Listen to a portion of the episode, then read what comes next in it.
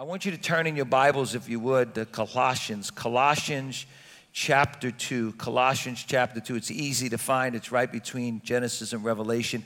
And um, Gen- Colossians chapter 2, verse 1. And um, I want to begin to read, and it's a, it's a lengthy passage. And so read with me in your Bible, read with me somewhere where you can mark off some stuff.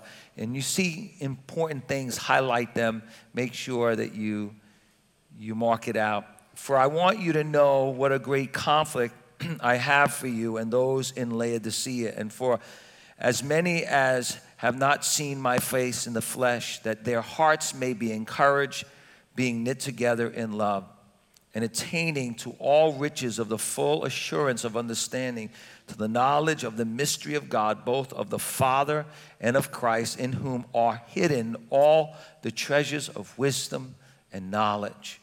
Now, this I say, lest anyone should deceive you with persuasive words. For though I am absent in the flesh, yet I am with you in the spirit, rejoicing to see your good order and the steadfastness of your faith in Christ. As you therefore have received Christ Jesus the Lord, so walk in him, rooted and built up in him and established in the faith as you have been taught, abounding in it with thanksgiving. Beware lest anyone cheat you through philosophy and empty deceit according to the tradition of men, according to the basic principles of the world, and not according to Christ. For in him dwells all the fullness. Everybody say fullness. Everybody say completeness for in him dwells all the fullness of the Godhead bodily, and you are complete in him. Everybody say, complete. Everybody turn to your neighbor and say, You're the funniest looking person I've ever seen in my life, but you are complete in him. Who is the head of all principality and power. In him, you were also circumcised with the circumcision made without hands by putting off the body of the sins of the flesh by the circumcision of Christ, buried with him in baptism, in which you were also raised with him through faith in the working of God who raised him from the dead.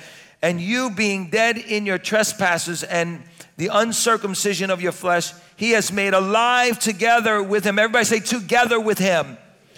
Having forgiven you all of your trespasses, having wiped out the handwriting of requirements that was against us, which was contrary to us, and he has taken it out of the way, having it nailed to the cross, having disarmed principalities and powers, he made a public spectacle of them, triumphing over them in it. Romans 8 4. Romans 8 4. For what the law could not do, in that it was weak through the flesh, God did by sending his own Son in the likeness of sinful flesh on account of sin. He condemned sin in the flesh so that the righteous requirement of the law might be fully met in us who do not walk according to the flesh, but according to the Spirit. Today, I want to continue my series entitled Overcomer, Being an Overcomer. And if there's one thing that we can see in Romans chapter 8 is God has called every believer to be overcomers that God wants us to be more than conquerors. And he talks about it in the concept or in the context of difficulties, in trials, in temptation, in valleys, in the fiery trials of our life. Paul says, in all these things, even when we face death itself, we are more than conquerors. And I want to dedicate this sermon to a wonderful woman of God, Fran LaVecchia who went on to be with the Lord this week. And let me tell you, Franny, Franny was a godly woman who was more than a conqueror. I mean, everything she said was to glorify Jesus. And Franny went through a lot of stuff in her life. She had an MS in her life, but you never heard her complain. You always heard her praising the Lord. You always made sure when you saw her, you always saw Jesus in her. She was more than a conqueror. And even on her deathbed, people were walking in and we were all amazed by the peace and, and, and the godliness of this woman. Friend, I want to tell you, it's easy to say you're more than a conqueror when things are going well, but it's when you're in the fiery furnace of life, it's when you walk through the valleys of the shadow of death, it's when you face death itself and you're still praising the Lord and you still know that God's got a purpose for your life and you still know that you win in the end. That's when you know that you're more than a conqueror. Come on, somebody help me out today and say amen. Glory to God. And it's in this context that Paul says we are more than conquerors. That we know that God is at work in every situation in our life. We know that God has given us the Holy Spirit so that we can face every situation in our life. We know that nothing will be able to separate us from the love of God that's found in Christ Jesus our Lord. And for the past several weeks, we've been quoting what's called the Overcomers Creed. And so I want you to stand to your feet one more time, and I want us to quote together, everybody together, everybody stand to your feet, and I want you to quote this with me, and I want you to memorize this because the Bible says there's power in a tongue to bring life and death. And I want you to say this. I want you to get up in the morning and I want you to say, This is who I am. This is who I am. No matter what the enemy says, no matter what anybody else says, this is who I am. I want you to repeat after me I am no longer condemned. I am free from sin and death. I am complete in Christ. I have a new mind. I live in the power of the Holy Spirit. I'm a, I'm a child of God Almighty. I'm an heir of God and a co heir with Christ. I like this one. My present situation could never compare to my future glory. God is at work right now. Right now in my present situation. I'm becoming more like Jesus every day. God is for me, and no one can stand against me. Jesus is my mediator and my chief intercessor. And nothing will ever be able to separate me from the love of God that's found in Christ Jesus. Come on, give the Lord a clap offering today. Say, Thank you, Jesus. Come on, somebody, praise the Lord with me. That's who I am, Lord. Hallelujah. Come on, somebody, say, That's who I am. Amen. You may be seated. And this morning, I, I actually want to continue to look at Romans chapter 8 verse 3. We looked at it a little bit last week, but I want to continue to dig a little deeper on this. So rich, so deep. For what the law was powerless to do because it was weakened by the flesh, God did by sending his own son in the likeness of sinful flesh to be made a sin offering. And so he condemned sin in the flesh in order that the righteous requirement of the law might be fully, everybody say fully, completely, perfectly met in us who do not live according to the flesh, but according to the Spirit. For what the law was powerless to do, God did by sending his son. Now, the law could only tell us what to do but it cannot, it does not have the power to help us to do what is right. The law cannot set us free from sin. The law cannot set you free from drugs and alcohol. The law cannot set you free from pride and unbelief and anger and lust and selfishness and jealousy and from all kinds of dysfunctional sin. The law could never make us holy and righteous. The law is powerless when it comes to sin. The law is powerless over the enemy of your soul. The law is powerless over your own sinful nature, the flesh, and the law can never get you to heaven. Why? Because it's weakened. And in, in the Greek, the word weakened means feeble, ineffective, frail and meager. So our flesh is meager, it's, it's frail, it's ineffective when it comes to loving God and serving God and doing what is right. All have sinned and fall short of the glory of God. But Jesus came, and when he came, he came in the flesh and he died on the cross to meet all the requirements of the law so that it would be met in us, so that completely, perfectly, the requirements of the law would be found in us through what Christ has done. And today I want to speak to you about being complete in Christ and what does it actually mean? Let's pray together. Father, I pray this morning that your Holy Spirit would speak to our hearts, oh God. Lord, teach us to see what you see. Teach us to believe what you've already said about us. And Lord, I pray for every person in this room, every person that's watching via live stream, every person in the overflow, every person who will see this, hear this sermon four times today, Lord, that you, oh God, would anoint it by the power of your Holy Spirit. I am nothing, Lord, without you, God. I'm weak, I'm feeble, God. But Lord, I can come in the power of your Spirit. I believe that in the name of Jesus I pray. And everyone said, Amen. Let me ask you a question. How do you really feel about yourself most of the time?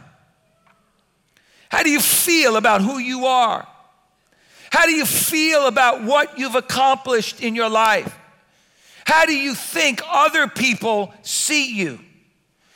What do you say about yourself? You see, we talk to ourselves more than anyone else talks to us. And so, what do you say about yourself? See, the Bible says, as a man thinks, so he is. So, what you think about yourself is going to determine how you live your life. If you think you're stupid, you're going to live stupid. If you think you're unworthy, you're not going to enter into the things that God wants you to have because you feel you're unworthy to have the things that God wants you to have. If you feel, feel like you're unqualified, you're not going to go. You're not going to ask. You're not going to go and, and see the things that God wants you to do in your life. As a man thinketh, so he is. And so, what you think about yourself, how you feel about yourself, is going to determine how you live out your life. In fact, let me get a little bit more specific. When you look in the mirror every morning, what do you see when you look in the mirror? Do you see a person who's incomplete? Do you see a person who's unqualified? Do you see a person who, who doesn't have it together? Do you see a person with all these faults and hangups and, and, and, and addictions in your life? What do you see when you look in the mirror? Because what you see when you look in the mirror is going to determine how you live your life. What you see when you look in the mirror is going to determine how you relate to God. What you see when you look in the mirror is going to determine how you relate to other people. As a man seeth himself, as a man thinketh, so he is. So when you look in the mirror, what do you see? Do you see strength? Do you see that you've, you've been complete in Christ? Do you see what you've accomplished? Do you see yourself perfect? Or do you see yourself the opposite of all of that? Well, let's look at what Paul commands the people in Colossians. He says, So then, just as you receive Christ Jesus as Lord, continue to live in him rooted and built up in Him, strengthened in the faith as you were taught, and overflowing with thanksgiving. See to it that no one takes you captive in your mind See to it that you don't believe the strongholds, the lies of the enemy. As Paul the Apostle said, the weapons of our warfare are not carnal, but they're mighty to pull it down of strongholds, casting every thought and imagination and everything that the devil says about you, casting it down, taking it captive, making it obedient to Christ and obedient to God's word. He said, See to it that no one takes you captive through hollow and deceptive philosophies, which depend, there, here it is, which are rooted in human tradition and the elemental spiritual forces of this world, rather than on Christ. For in Christ, all, everybody say all, all the fullness, everybody say fullness, completeness, perfection, of the deity lived in his body in bodily form, and in Christ you have been brought, listen what it says, to fullness. You've been brought to completeness. So let me let me ask you again, what do you see when you look in the mirror?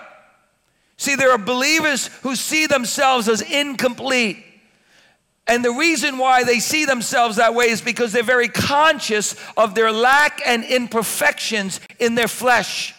They say that they, that they're imperfect, and, and if I'm imperfect, how could it be that I could be complete in Christ? Because we are so used to looking at our weaknesses the enemy reminds us of our weaknesses. Our neighbor, our friends, our, our spouses, our children, whoever, remind us of our weaknesses. And we condemn ourselves because we feel inferior. But God sees something different in Christ. Come on, somebody say amen. Glory to God. God sees something different in you when you're living in Christ when you are found in Christ, God sees a completely different thing. Man looks at the flesh with all of its hangups, with all of its faults, with all of its imperfection. But God looks at you in the spirit and he sees completeness in Christ. Come on, somebody. I want you to repeat after me I am complete in Christ. So, what does it mean to be complete in Christ? You see, you are not going to be complete in Christ someday. You're already complete in Christ. Let me say that again. You're not going to be complete in Christ someday. You're already complete in Christ. Now, I know that, that we are becoming more like Christ every day. And I know that in the flesh, in the flesh, we're still struggling with stuff. But in the spirit realm and what Christ has done for us on the cross, He calls us complete so that when God sees us, He sees us in the perfection of Christ. In Jesus, you have everything that you need. You have complete forgiveness. You have complete righteousness. You have complete protection. And finally, your destination will be complete. So don't focus on the lack in your life, but focus instead on who you are in Christ. And in Christ, you are complete at this very moment. Look at what God has already done for you. And Romans chapter 8 says that the law was powerless to do that which it was weakened by the flesh, but God, He did by sending His Son in the likeness of man. That's really important. So Jesus became just like us.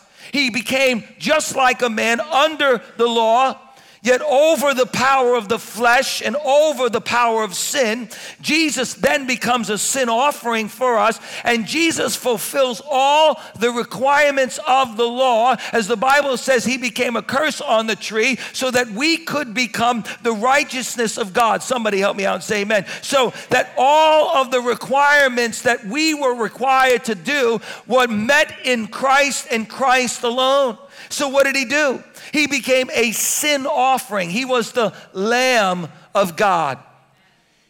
He became our offering. He offered himself to God to meet the requirements of sin. Now, when we sin, we need a perfect payment for that sin. We are not perfect. I come close, but we're not perfect and therefore, we have nothing that we can give God to make up for our sin. But He became a sin offering. The Bible says He took upon Himself the infirmities and sicknesses and and iniquities of us all in Isaiah 53. And he satisfied both the justice and the love of God. And then he imputed all of his righteousness onto ourselves and he defeated the devil. Paul the Apostle says to us that we are found in Christ. He says, So then, just as you have received Christ Jesus, continue to live in Him. That's important. I mean, I want you to remember that. I want you to remind yourself as you receive Christ, you're called to live in that. How did we receive Christ when we received Christ? We received Christ when we were broken we came to Christ and we recognized that we could never be good enough to get to heaven. We came with all of our faults. We came with all of our sin. We came with all of our desperation. We came with all of the stuff in our life that separated us from God. And we came to the foot of the cross. And God came into our life and He sent His Son. And when His Son died on the cross, He took our sin upon Himself so that we might be the righteousness of God. And so, how did we receive Christ? We received Christ by grace. And grace is God giving us what we need when we need it, even though we don't deserve it. It's God making us the child of God not by our works, lest any man should boast, but by the grace of God. God giving us favor, God meeting us where we were, even in our sinfulness, and dying for us and loving us so that we might have eternal life, so that we might become righteous. We did it by grace and through faith. We received God through grace and faith. It wasn't Jesus plus something else. It wasn't Jesus and read your Bible every day. It wasn't Jesus and pray every day. It wasn't Jesus and walk old ladies across the street every day. It wasn't Jesus and come to church every day. It wasn't Jesus and do this and do that. And it was Jesus and Jesus and Jesus and Jesus and Jesus and Jesus alone. He is the basis of our salvation. He is the foundation of our salvation. He is the one who started the work in us, and He is the one who will finish the work in us. Come on, somebody, help me out today. In essence, Jesus is enough. So Paul tells us don't, don't let anyone take you captive to hollow deceptive philosophies and traditions and the elementary spiritual forces of this world. Rather, find your whole identity in Jesus alone. You see, the book of Colossians was written by Paul because Paul was actually having to come against a, a false doctrine. He had to come against uh, uh, groups of people that were infiltrating in the church. And there were two kinds of people that infiltrated the Colossians church. One, they were the Gnostics. And the Gnostics believed that Jesus actually did not come in the flesh. That's why Paul goes to, to great lengths to talk about Jesus coming in the flesh and that Jesus was God, fully God in the flesh. And so they came and they said, No, no, no. Jesus actually did not come in the flesh. He came only in the spirit. And on the day that he was crucified, he actually, his spirit left him and he was not really, really crucified in, in the body. And that was a, an incredible heresy. Why? Because that heresy was saying Jesus did not have to become a man to die for our sin. And so Paul the apostle has to rebuke that and refute that. Why? Because it was only because Jesus came as a man. He was fully God. And yet the Bible says in the beginning was the Word, and the Word was with God, and the Word was God, and the Word became flesh. The reason why we have such a great salvation, the reason why we have such a great Jesus is because He became man like us. He never lost His deity, but He took on manhood. And the Bible says there's a mediator between God and man. It is the man, Jesus Christ. And Jesus became a man, and yet he conquered sin, never allowed sin to take control of his life. And so when he died on the cross, he died as God, God the Son, and man, mankind dying on the cross for our sins so that he might meet all the requirements of the law so that we might be fully saved and sanctified and redeemed by the blood of Jesus. Come on, somebody. That's so important. The second thing the Gnostics believed and taught is that there was this higher revelation, there was this higher knowledge that, that we had to attain to, that, that it was Jesus. Oh, it's good that you received Jesus, but now you got to go deeper. You got to go deeper in this knowledge, this mystical knowledge. And, and there was just a few people that had received this mystical knowledge. And so they, in, in turn, they said three things. They said, one is Jesus is not enough, so therefore you have to have higher knowledge. Two, they said Jesus never came in the flesh, and therefore you can do whatever you want in the flesh because the truth of the matter is that's all going to burn away and die anyway. And so you can sin, you can do whatever you want. So taking away the power of Jesus dying on the cross for our sin that separated us from God. But they also taught that not only did Jesus not die as a human being, and that there's this mystical knowledge that you have to enter into to, to really find eternal life because Jesus is not enough. But then they talked about traditions, and that's where the Judaizers came in. And the Judaizers, they said, hey, it's great that you received Jesus as your Savior, but you still need to be circumcised physically circumcised, and you still need to follow the law, and you still need to worship God on a certain day, and you still need to do this, this, and this, and this, or you're really not saved. And friend, I want you to know there's Judaizers in the church. They come in the church and they tell you that Jesus is not enough, that you've got to live a certain way, that you've got to act a certain way. And if you don't measure up to their standards for you, then you're really not a Christian. And man, some of us, we buy into that lie because we were raised in legalistic churches and we were raised in churches that tell us that you got to do this and you got to do this and you got to do this in order for God to love you. And God's really angry at you. And friend, I want you to know God's not winking at sin. Sin still will kill you, but you can never be saved and you can never be changed and you can never be redeemed and you can never be accepted by God because you did something. You didn't do anything but earn one thing, and that's the love of God that came through Jesus Christ and by His grace and grace alone. Come on, somebody. Help me out. And Paul says, as you have received Christ, live in that. Be rooted in that. Be established in the fact that it's Jesus and Jesus alone. And you can't do anything. He said, Don't let anyone judge you. Don't let anyone pass judgment on you. Don't let anyone tell you that you're not good enough for God.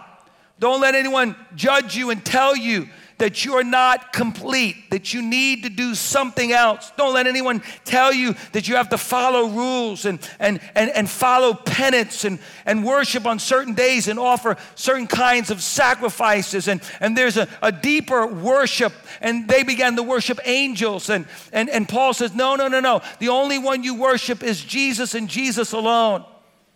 See, because I'm afraid that the church has bought into all of that. I'm just going to be honest with you. I know somebody's going to get offended, but I came out of Catholicism. My grandparents were Catholic.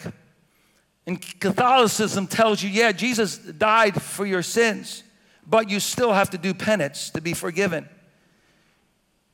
And they give you a, a set of laws, and they take away the very power of the cross. But not only Catholic churches, but legalistic churches tell you the same thing. Well, you know, it's, it's Jesus who died on the cross for your sins, but plus that, you got to do this, this, and this. But then there are other churches that are looking for a mystical worship experience, a mystical worship experience. I've been in some of those churches where Jesus, his, he's not enough. We gotta, we gotta find an experience, a, another experience. It's gotta be a deeper experience. I've been to those churches. You know that if you don't fall down, if you don't roll down the aisle, if you don't shake like this, then God didn't really touch you. You know what I'm talking about. Now, listen, I, I think there's the genuine. Come on, I, I've been in the genuine. I'll never forget when I was 19 years old. I, I, was so on fire for God. I told the pastor, I said, Pastor, do me a favor, lock me in the church all night long. I want to pray all night long. So, me and a couple of, of, our, our, of our, my young friends, we, we were right over there praying all night long. I'll never forget that. I was 19 years old. That was 10 years ago. It was powerful. and, and I'll never forget, I'll never forget being right here. I was right here. Man, and we prayed all night long. And there, there is just something about praying all night long. There is. There's something about getting a hold of God. There's, there's something about waiting on God. You know, just pushing aside all the distractions and getting into the Word and, and being like Jacob God, I'll not let you go until you bless me, until you meet me, Lord God. I'll not let you go, God, until you do something powerful in my life. And I'll never forget that morning. It was a powerful morning. The Holy Spirit had just touched me and baptized me in the power of His Spirit. I know there's the genuine, I know there's the real. Man, it was so powerful that I couldn't stand to my feet. I fell down and I worshiped the Lord Jesus Christ.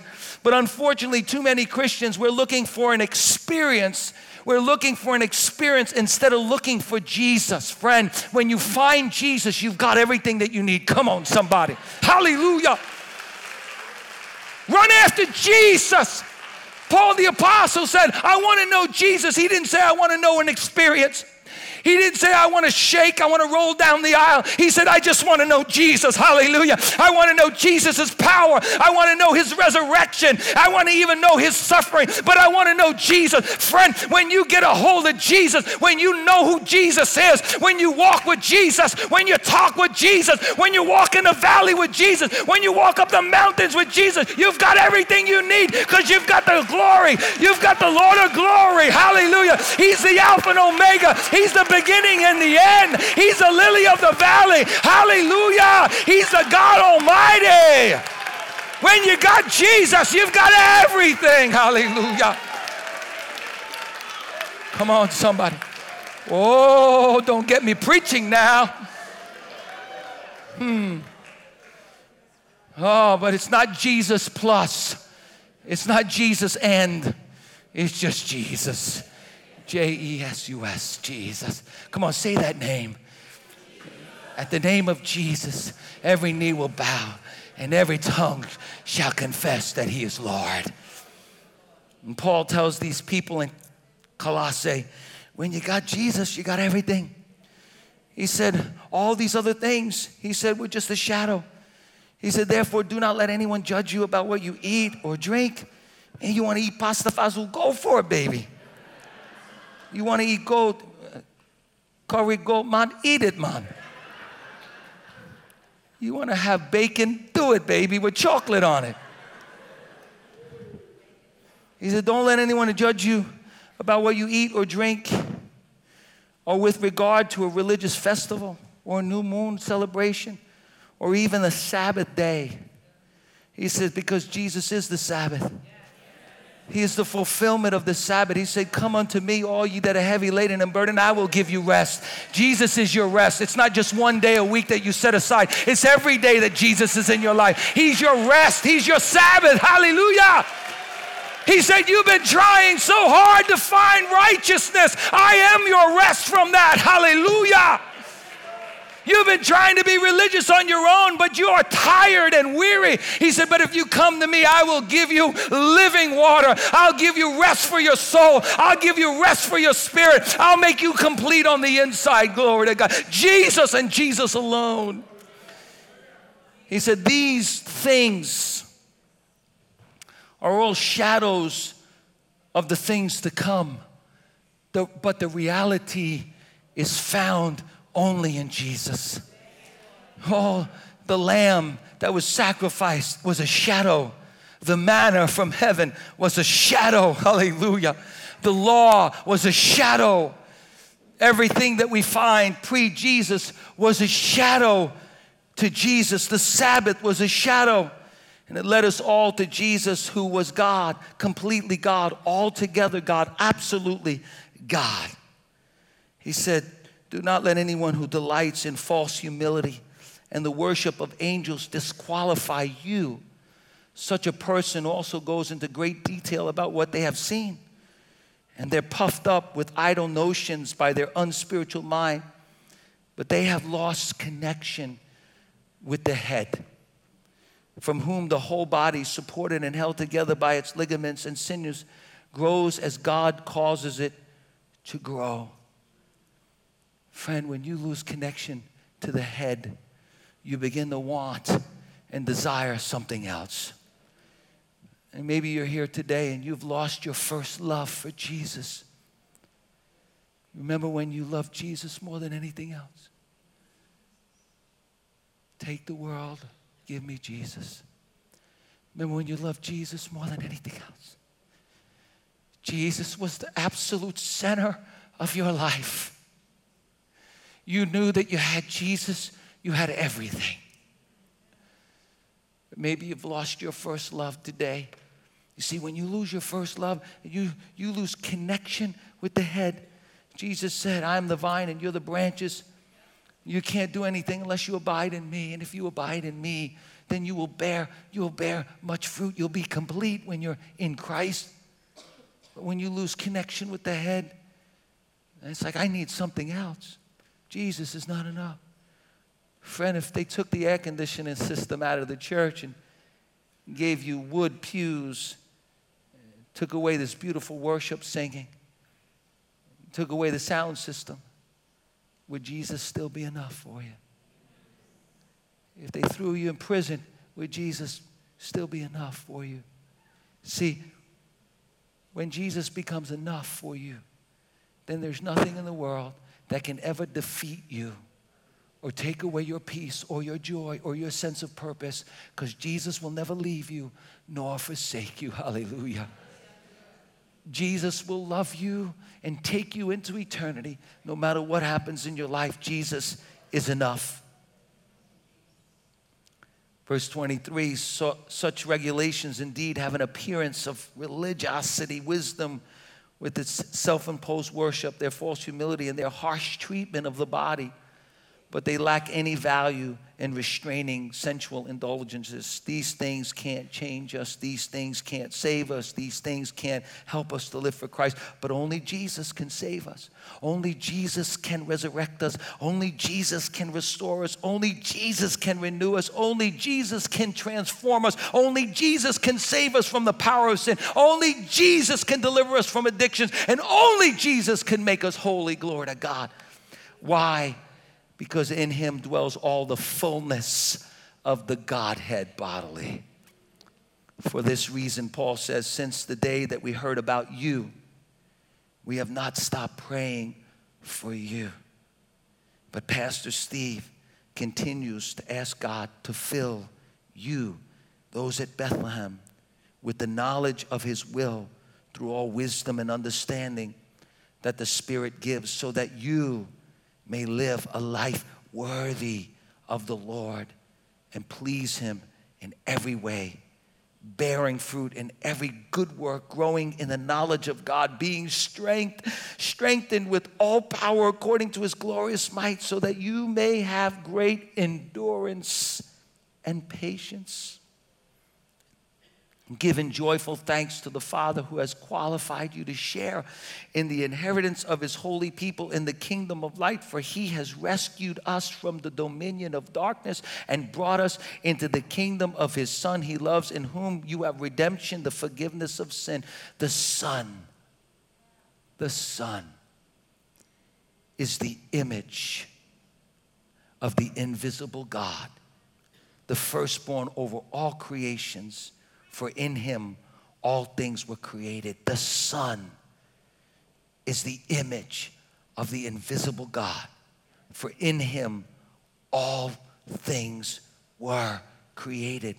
Things in heaven and on earth, visible and invisible, whether thrones or powers or rulers or authority, all things have been created through him and for him. He is before all things, and in him all things hold together.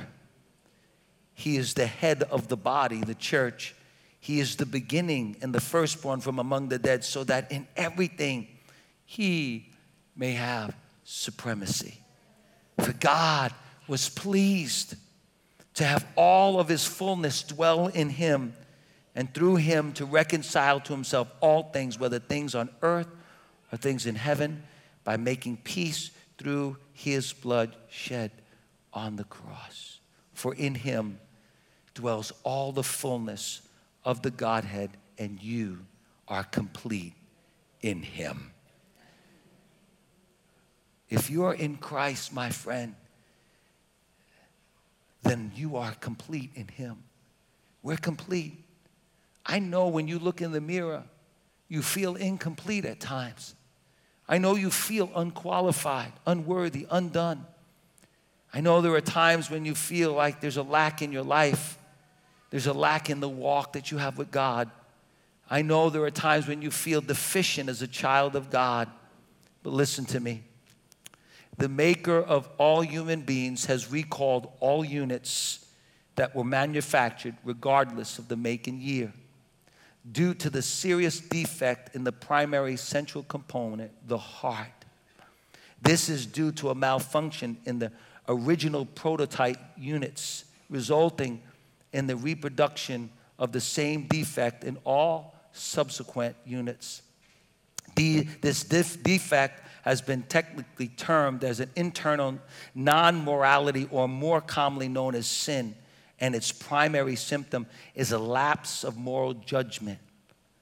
If one is susceptible to loss of direction, foul vocal emissions, a lack of peace and joy, or selfish behavior, then one is inflicted with this defect. The manufacturer, who is neither liable nor at fault for this defect, is providing factory authorized repair and service free of charge to correct this sin defect, and it's found only at the foot of the cross. So, what does it mean to be complete in Christ? Well, I want to tell you, Paul tells us the reason why we are complete in Christ is because Christ did several things. So, I, I need I, I need a volunteer. Somebody want to volunteer? Come on up here, Craig. And I need another volunteer. Come on up here, Connor. now, these boys are my friends from Texas. I'm gonna do some lassoing today.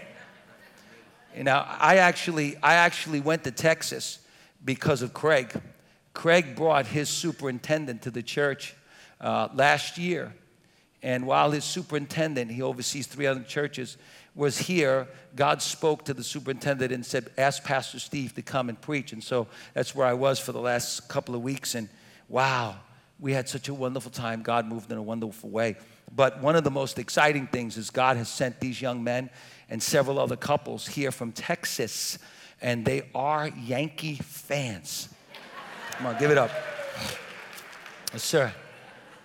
And uh, that's why I'm going to tie him up in a minute. Uh, but, uh, but thank God for these young men. They're going to share, you know, in, in, another service about what God is doing on the campuses, and we're so excited about having them with us. But, but I want to show you what Christ did visually. In fact, I got so excited about this, this, uh, this um, uh, illustration that uh, in the first service I ran to Home Depot while they were praising the Lord to get my rope because I couldn't help myself. And so, so here's, here's what happens to us uh, when we are not in Christ and when we are in, in sin. Okay? So I, want to, I want you to see what, what Christ has done. Now, sin, the Bible says, has power over our life. Come on, boy. Come on, boy. sin has power in our life. And when we are not believers and we're not born again by the power of God and not set free from the law of sin and death, sin will drag us wherever it wants to drag us. It will take us to places we don't want to go and it will keep us longer than we want to say, stay. And you know what? We are gripped in the power of sin. Now, I want to show you something that's powerful. Now, Con, I want you to stand right here. All right. I want you to hold this rope right here and make sure sin does not get away. All right. All right. And see. Now, in the Old Testament, I want you to know that there was this practice, there was this thing called circumcision.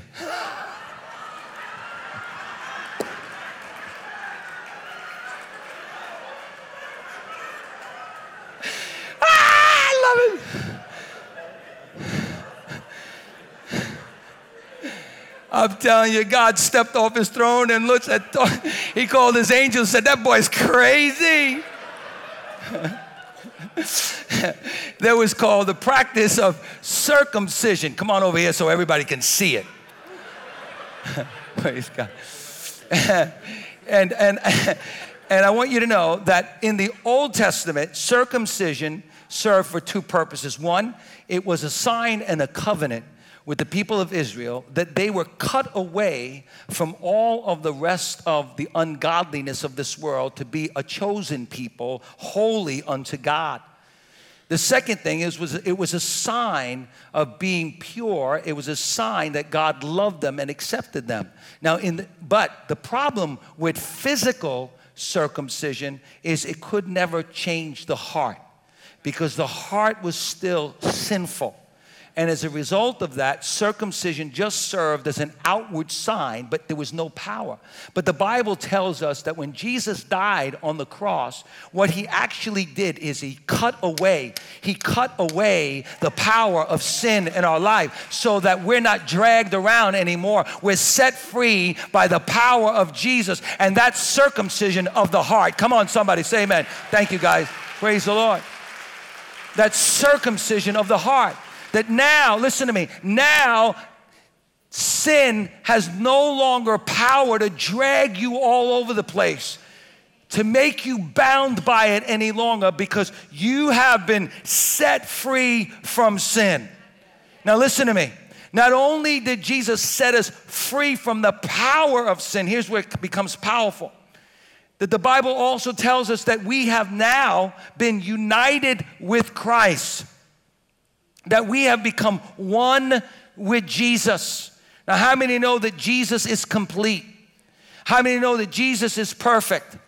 How many know that Jesus is full? How many know that Jesus is perfect, complete, and full in all ways? Come on, somebody. How many know when God looks at Jesus, he sees completeness? When God looks at Jesus, he sees full. When God looks at Jesus, he sees holiness. When God looks at Jesus, he sees absolute perfection. And the Bible says that when Jesus died on the cross, he disarmed the powers and principalities of wickedness, he disarmed the power of sin in our life, and then he joined us together with him. Come on, he joined us together with him. Listen to me. And he carried us into baptism, into the baptism of his death. And then he brought us out to life so that we might be new people in Christ Jesus, resurrected into new life. Come on, somebody say amen. Glory to God.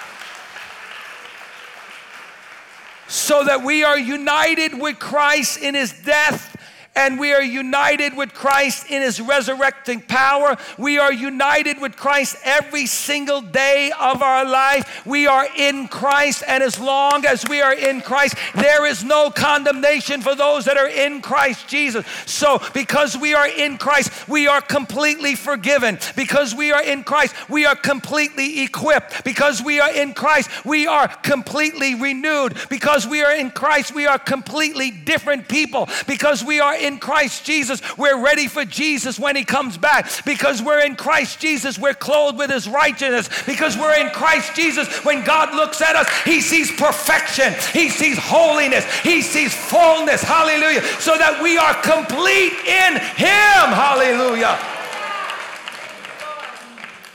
So the question still remains when you look in the mirror, what do you see? When I look in the mirror, I see a good looking man. when I look in the mirror, I see completion. I see being complete in Christ. I want to pray for you right now.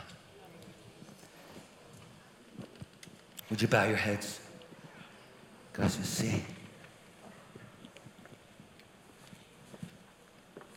truth is, every one of us, we struggle with feeling complete. Because people tell us we're just not complete.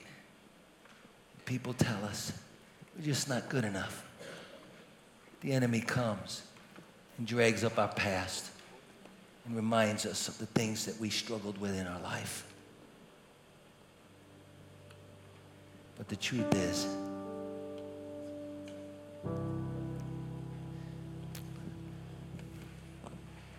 because of what Christ has done in us, we now can stand as more than conquerors, knowing and believing that we're new creatures in Christ Jesus. All things have been passed away. Behold, all things have become new. And because we are complete in Christ, Ephesians tells us we're blessed by God the Father of our Lord Jesus Christ with every spiritual blessing in heaven. And because we are complete in Christ, we completely belong to Christ. We're not our own. We're bought with a price. We belong to God. And the next time the devil tells you that he's going to take you out, tell him, Devil, you can't take me out because I don't belong to myself. I belong to Jesus. And as long as I belong to Jesus, devil, you can't touch me. The Bible tells us we're completely sealed with the Holy Spirit. Ephesians 1 says, In whom you also trusted. After that, you heard the word of truth, the gospel of your salvation, in whom you also believe. You were sealed with the Holy Spirit of promise until the day of redemption. Christian, you've been sealed by the Holy Spirit. Hallelujah. He sealed you until the day of redemption, and He will finish the work that He started in you. And the Bible tells us in Ephesians chapter 2, we, we completely sit with Christ in heavenly places. Ephesians 2 6 says, And He has raised us up together and made us sit together in heavenly places with Christ. Do you understand the authority that you have now? You're sitting with Christ, with His authority. And we've been completely given new lives. For we are His workmanship, created in Christ unto good works, which God has ordained for us to do. And the Bible tells us we've been brought completely near to God. Ephesians 2 says, But now in Christ Jesus, you who are sometimes far off are made near by the blood of Jesus. I know some of you, you have such a struggle with coming into the presence of Almighty God. You feel like you're unworthy, you're unqualified, you're undone, you're undignified. But I want you to know that there's a certain dignity that comes through knowing that Christ has given you eternal life and you are heir of God and a joint heir with Jesus Christ. And friend, because of that, you're completely ready for when Jesus appears. The Bible says, So then you have been raised with Christ. Set your hearts on those things above where Christ is seated at the right hand of God. Set your minds on things above, not on earthly things, for you died and your life is now hidden with Christ. You're hidden with Christ. When Christ, who is your life, appears, then you will also appear with him in glory. Because you're completely in Christ then you will rise again completely with a new resurrected body. 1 Corinthians 15 says, Now I declare to you, brothers, that flesh and blood cannot inherit the kingdom of God, nor does the perishable inherit the imperishable. Listen to me, I tell you a mystery. We will not all sleep, but we will be changed in an instant, in the twinkling of an eye. At the last trumpet, for the trumpet of God will sound, and the dead in Christ will rise imperishable, and we will be changed. So if you're a child of God, the next time you look in the mirror, you choose what you see. I choose to see somebody in Christ. But you say, Pastor, I feel like I've got such a long way to go. Yeah, God is sanctifying us progressively as well as positionally. But right now, positionally, we're complete in Christ. We're completely forgiven of our sins. We're completely justified as if we've never sinned, loved by our Father in heaven, protected from the devil's lies, ready for every good work, clothed in the righteousness of God in Christ, chosen to be a royal priesthood, a holy nation, completely different people in Christ, sealed with the Holy Spirit, strengthened with the might of His grace, satisfied in Him, and ready for heaven. It's time. It's time, friend to stop letting the devil tell you how you should feel. It's time to stop making people and their opinions define what you do and how you think about yourself. It's time to believe what God says about you. It's time to believe how God feels about you. It's time to believe that in Jesus you have everything that you need. Pastor Henry, come. And I want you first to ask if there's anybody in this room that is not in Christ. Because listen to me. Look at me, every one of you. The, the question, though, is this you're only complete when you're in Christ. So the question is are you really in Christ? Bow your heads. Pastor Henry is going to pray for you right now. So, if you never accepted Jesus Christ as Lord and Savior, Your journey begins at the foot of the cross. You would say, Pastor, after hearing the word this morning, I want to accept Christ as Lord and Savior. And if that's you, I want you to slip your hand up so we can recognize that you want to lead us, you want prayer this morning and you want to accept Christ. Is there anyone here on the main floor, in the balcony? If you're down in the cafe, there are people down there that will help you.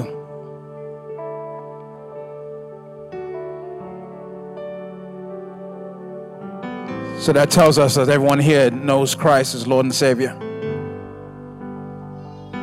So the question we have to ask this question is this If you were to look into the mirror, do you see what God sees in you? Or do you see something different? Do you still see yourself defeated, unworthy? That you've done so many things that you would say, God, surely you could not have forgiven me for that. This is your opportunity to get this off your back. This is your opportunity for once and for all to come and look in the mirror and, and see who you are